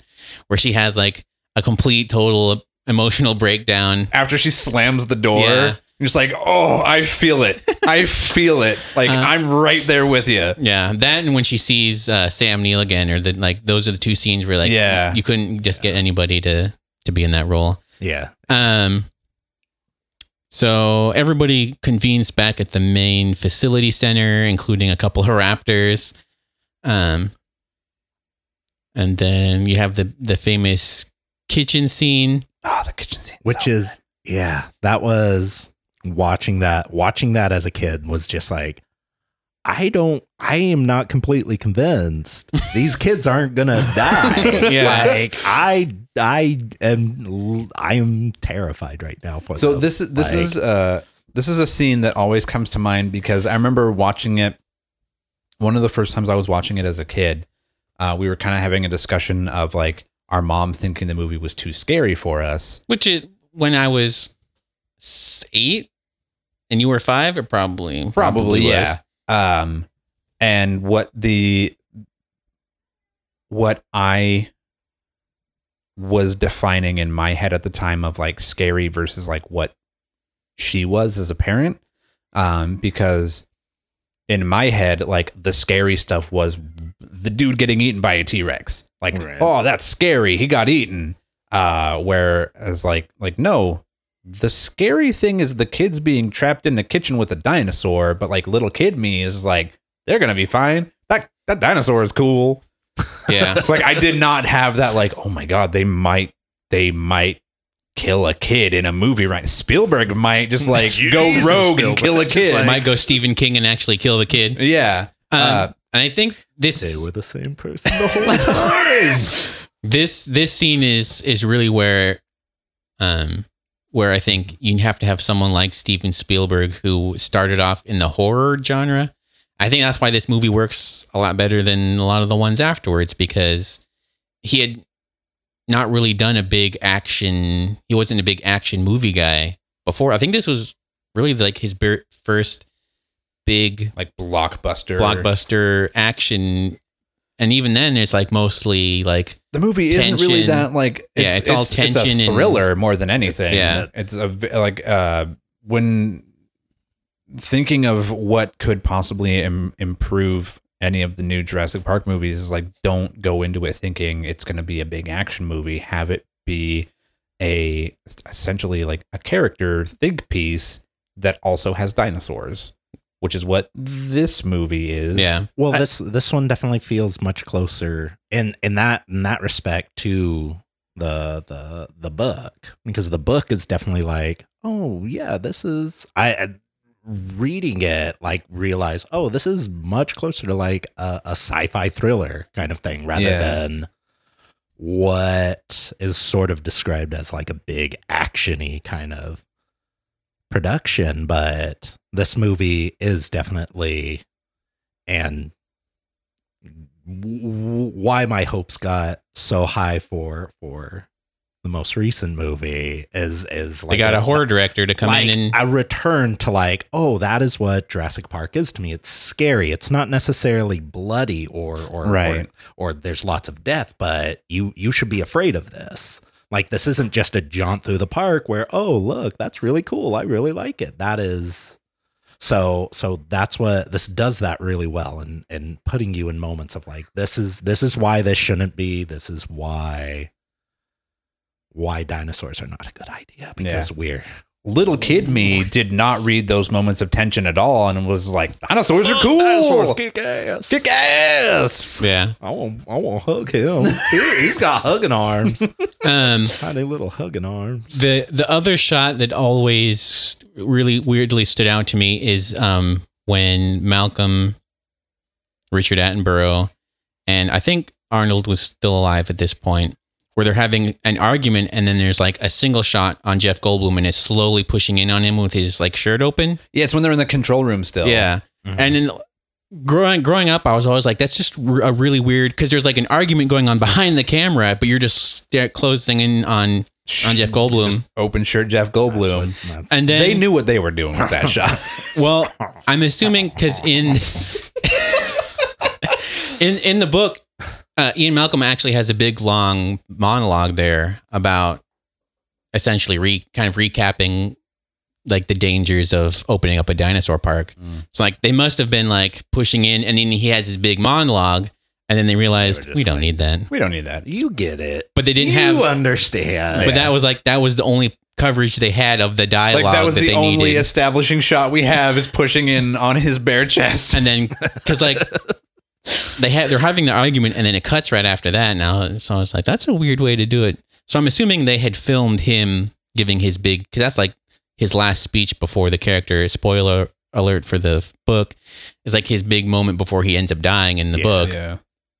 and so i assume that maybe at one point he had died in the movie so like we need to give him his big send off and they're like we can't get, kill off jeff goldblum. And then so they just decided to cut all, anything related to that yeah. After this, is there what what shots of him are there that are really like?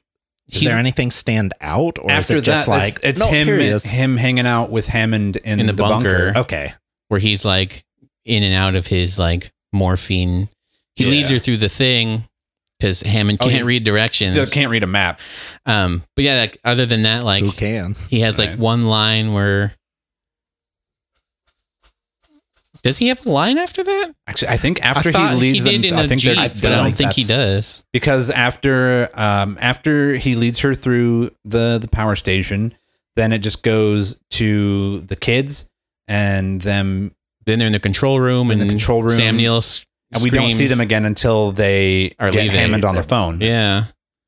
Because that's when uh, the one time in this film, and we'll get to it a lot late, um, more later, but the one time in this film where Sam Neill's American accent started to slip is when he's yelling, boot up the door locks. Yeah, Um, we'll get into much worse, egregious ver- moments of that later later in the series, but this that's the one thing where I was like, that's not an American accent. He's yelling that that that line in.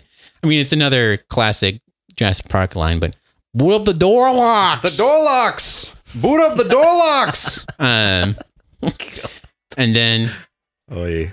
the uh, the other funny thing about this scene too is at this point Hammond is still like trying to save the Save the park? save the park, trying to salvage And I- whatever he can from. and like, I feel "No, like there's. I feel like there's another moment in there because he goes from that to immediately being like, you know what, fuck this place without anything kind of happening in between Yeah. because um, Malcolm and Hammond get in the jeep.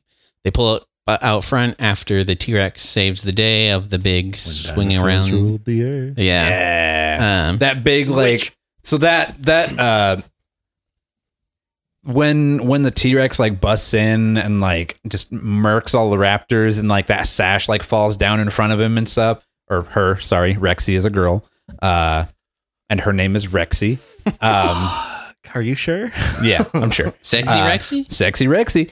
Uh, like that is like one of the most just like iconic film moments that I remember. Like even as like a little kid, like seeing that moment was like that is important. Like seeing that moment on film was like that, and then there was also that part of me that was just like, this is why people like wrestling. Like that was such a like pro wrestling moment of just being like, "Fucking Just come like, at me, bro!" Um, it's it's definitely a better moment than they they had originally planned for the film, where John Hammond just comes in and shoots all Shoots the raptors, in the with head. a shotgun, Yeah, and then one gets trapped in a scissor lift and gets squished. yeah. Well, I, I, this, this, I think is why Spielberg is like, even now, still like one of the greatest visual directors that that is out there because all of those things, those those shots are like it's clearly meant to get that reaction out of Yeah. you and there's a lot of things like that that are very that that come off kind of corny. Like when animal, like that whole when dinosaurs ruled, it, like that's like, yeah, that's for the little kids kind of feeling, but like it does not, it does not feel really family friendly, forced kind of, and it just, it's, there's a way that, that every one of those things is done in this movie that I feel like any other director just really fucks it up by having like, you know, really jaunty tune going along with it or just like something really corny. It feels really corny in any other movie, but Well, I think part of the thing is like because he can fall into like there are in like all the the Steven Spielberg moments I don't like is when he falls into like the cornball kind of stuff. yeah. Like there's like the scene in uh, Catch Me If You Can where Leonardo Leonardo DiCaprio is about to get caught by Tom Hanks, and then like all the FBI agents run outside, and they're like the woman's like at the taxi service holds up the sign that has Tom Hanks's character's name on it, and like all of the old dads in the, in the theater start busting out laughing. I'm like, oh, that's kind of corny. but like the problem is like everyone's grown up on Steven Spielberg, so they don't have that. They don't have like they can fall into only having the corn cheese ball stuff and not having the other part where like even though he's never written a script, he has like a really strong he, he's a strong grasp on like the structure of how to tell a story. Mhm. Even though I think I don't know if he just doesn't he doesn't have the patience to like Sit down get and write down out and something. write a screenplay because like all the It's it's behind the scenes stuff. It's, it's, I think he needs to be able to move and like be in it and like do. Yeah. I think he's stuff. best when he's like on the set talking Yeah. with people like where he Um, can just like map out the shots that he wants to do. Yeah, like, so here's what's going to happen when we when I say action. Th- this happens. Yeah, because like um, for uh, the Last Crusade special features, there's like scenes between him, Harrison Ford, and Sean Connery where they're like working out what the uh, what the scene's going to be, and but he's not like he's not giving them dialogue. He's just saying like these are the beats that are going to like this is what's going to happen. And it's like he's like people that don't have that strong sense of how to put a story together and how moments work are just going to see like the surface level where he- sometimes he can go get, going into the cheesy area and they're not going to be able to rein it back. I think the only person that really has gotten closest to hitting that was I know this is probably this is like a stereotypical answer, but like J.J. Abrams Mhm. is able to lean away from the the cornball stuff usually. Usually. Usually. I, I think that is definitely like he's he's clearly like school of Spielberg kind Yeah. of like Yeah. idea I mean, things and G- trying not to take us too far off topic or anything, but like uh Super 8 is clearly a love letter to Spielberg. Yeah. just Amblin in general. Like everything that like that feels like an Amblin film, but isn't. Isn't Yeah. Um Did I pronounce that right? It's Amblin, right? Amblin Entertainment. Amblin? Yeah. Amblin down the road. Amblin. Born an Amblin man. Um, um, well, I guess most of us at least were because that's when the movies movies were all like the early '80s is when they started making all these all these films. Um, so yeah, they get off the island and you finally see the uh, what's the what's the birds they see? Pelicans. Pelicans. They see pelicans. Pelicans. But then Pelicans. like there's like the, um, the whole like oh wait these are these are connected to the dinosaurs. There's a there's a familial like I remember I don't remember if that's ever mentioned like the evolution of Yeah, Grant talks about it at the beginning Right. when he's like, "No wonder these guys turned into birds," and oh, everybody Oh, yeah, laughs yeah. at him. right Which is like not a fringe paleontological paleontological theory. Yeah, nailed it Nailed it. nailed first it. try. First try. Um, like, I mean, maybe it was when the book was written, but like, it is just that's kind of just become the consensus. Also, the consensus of that community, because I'm not going to try to say it again. Uh, the consensus of that community is just don't listen to Jack Horner ever. you know, I Uh, mean, well, didn't didn't they recently realize that they had put all the leg bones on backwards on a lot of the dinosaurs? Or like they oh, had, there's a whole lot of yeah. like when they put all the like the tibulas and the fibulas when they were putting them together, they they like put them on backwards because they were It's like- assuming that they had walked like more upright when they were more like hunched down. This is how my bones look. So like Oh, is that why when you watch like the 1930 something Lost World, they're like basically like action figures standing straight Yeah, up as well, opposed even to like, like, even like um like raptors or the what is the actual dinosaur that the movie Raptors? it's uh oh the Deinonychus. yeah, where they're like they're more like they thought. There's some people think that dinosaurs actually had like ostrich legs because it's faster instead of like instead of walking like people where we have shitty knees that aren't made for running long distances garbage knees. where they're like we're, because like so we're gonna go into people anatomy now like when people walk all of the when when you take a step all of the pressure just like compounds on your knees Yeah, all yeah. day long whereas with ostriches there's like no no pressure gets put on their knees because it's not it's not like a pressure point it's not like an impact point Mm. on the legs.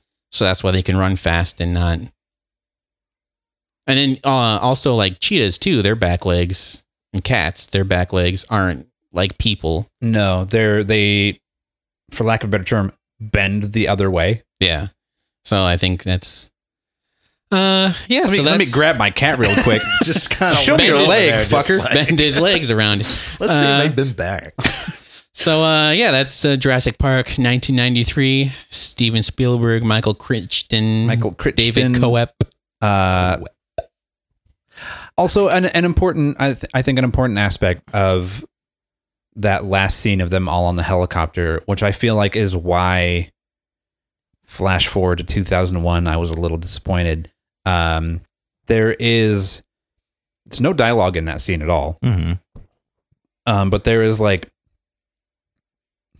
acting happening and uh so so like what little kid me inferred uh was the fact that like going into the movie alan grant fucking just can't can't do kids he hates kids Loves Can't figure 'em dinosaurs. um but at the end of the movie like the people that he is the closest to are these two kids Yeah. which is just a thing of that movie of like having a character develop and having the person who was least likely to be able to function with kids be the caretaker of these kids for the movie.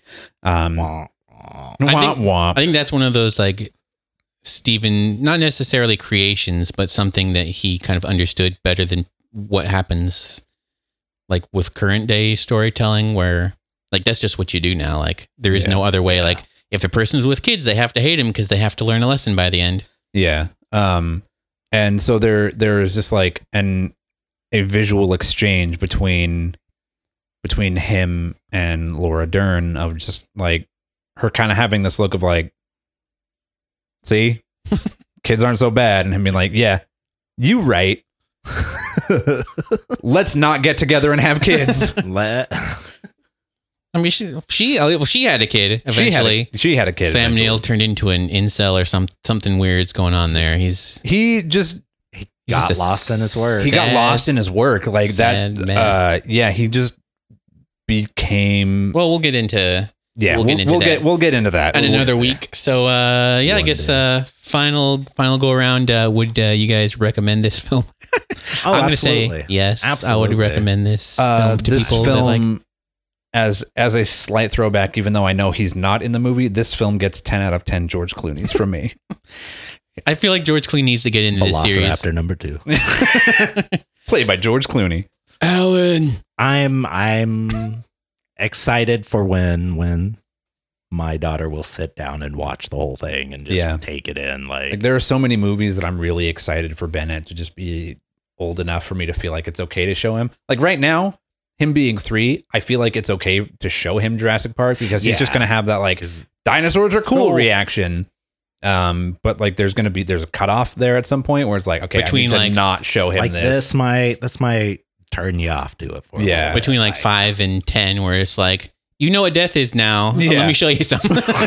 Let me show you some horrible, horrible. Life is shitty. Here's some horrible deaths. Here's some horrible deaths. But I mean, we we've we've watched uh we've watched like Land Before Time already. That's that's handled that death real well. A series, Yeah. a series that's still going. By the way, I just recently found out. Like Yeah. all of it is on HBO. There's like 29 movies. There Yeah. really aren't. all on HBO. Uh, one of them auto played earlier today for Bennett while I was cleaning the kitchen, and uh, it was for some reason it just decided mm, ten. That's the one you want to watch. You want to watch ten, and uh, so I I went out there like right at the end of it, and it's it's the one where they discovered that Littlefoot has a dad and he's alive, and uh, he like is the leader of this herd. nah, fuck all um, of those movies. Fuck everything that came after that first one. Yeah, I mean, like that was like the point of the movie is that there's one place where all the dinosaurs aren't going to die, and then 40 years later, it's somehow they're still coming up with new comes. shit. yeah. Uh, and uh, as it turns out, like I was, I was in the kitchen, couldn't really hear, but like looking out at the TV, I kind of heard Littlefoot's dad, and I was like, "Is that Kiefer Sutherland?" Immediately went to IMDb, like, "That's Kiefer Sutherland." How did they have Kiefer Sutherland money? Well, they don't have to pay anything for animation, writing, music. Are they still musicals? oh God, there's still musicals. Oh, god, Ever since two, Yeah. from two on, they've been Yeah. musicals. That's really No, bizarre. Fuck I will, that I will, noise. I will stand by that first movie. Like, Oh, the that first movie is solid. Uh, like, Like- from a scientific standpoint, no, but like the movie's It's fine. Great. It's, It's, it's, it's it's a good it's a good movie. Also, like I remember um, seeing that movie in the theater as a little kid and uh, having the the uh, like the the Bambi effect almost. I would just like little kid me doesn't understand like what just happened. Is like oh they're not drawing the mom character anymore. No, I guess she's staying back there. Good night, mom. And good night, mom. Uh, whereas, like, now as an adult slash as a parent watching that, and just be like, fuck, fucking movie, fuck. Uh, yeah. So then, also I was thinking, I was thinking about that earlier today too, of like that scene that Littlefoot has with his mom, like as she's dying, and I feel like somebody, somebody at Disney who was just about to start work on The Lion King saw that and was like, "Hold my beer. I can. I think we can top that." Uh, all right. So that was Jurassic Park. Thank you, everybody, for listening. Yeah, uh, we did you. a little bit more than I thought we would. There is uh, plenty more of June Jurassic Park month this this June. Um, June. Jurassic Park. Um, so uh, yeah, you can listen to uh, us Moist Boys podcast doers on uh, right now. We're on the Stitcher app, so go uh, look up Moist Boys podcast on there if you like listening to podcasts. Um, we will be having more updates soon. Uh, we also have our uh, YouTube channel. If you type in Moist Boys podcast and kind of dig through the videos that pop up, one You'll of ours find eventually eventually. Um, we also are also on uh, Patreon. If you go to patreon.com slash moist boys podcast, I recently figured out how to change the URL and instead of just a random collection of random numbers. code. Yeah. So you can actually uh, send people there. Uh, everything we have is, is uploaded there right now for the most part. There's a couple of uh, reviews that are not up on there, but are on the YouTube channel. Um, and if you follow uh, at Moist Boys Pod on Twitter, sometimes I'll post on there um, Wit out. to wit it. Put Um, it out.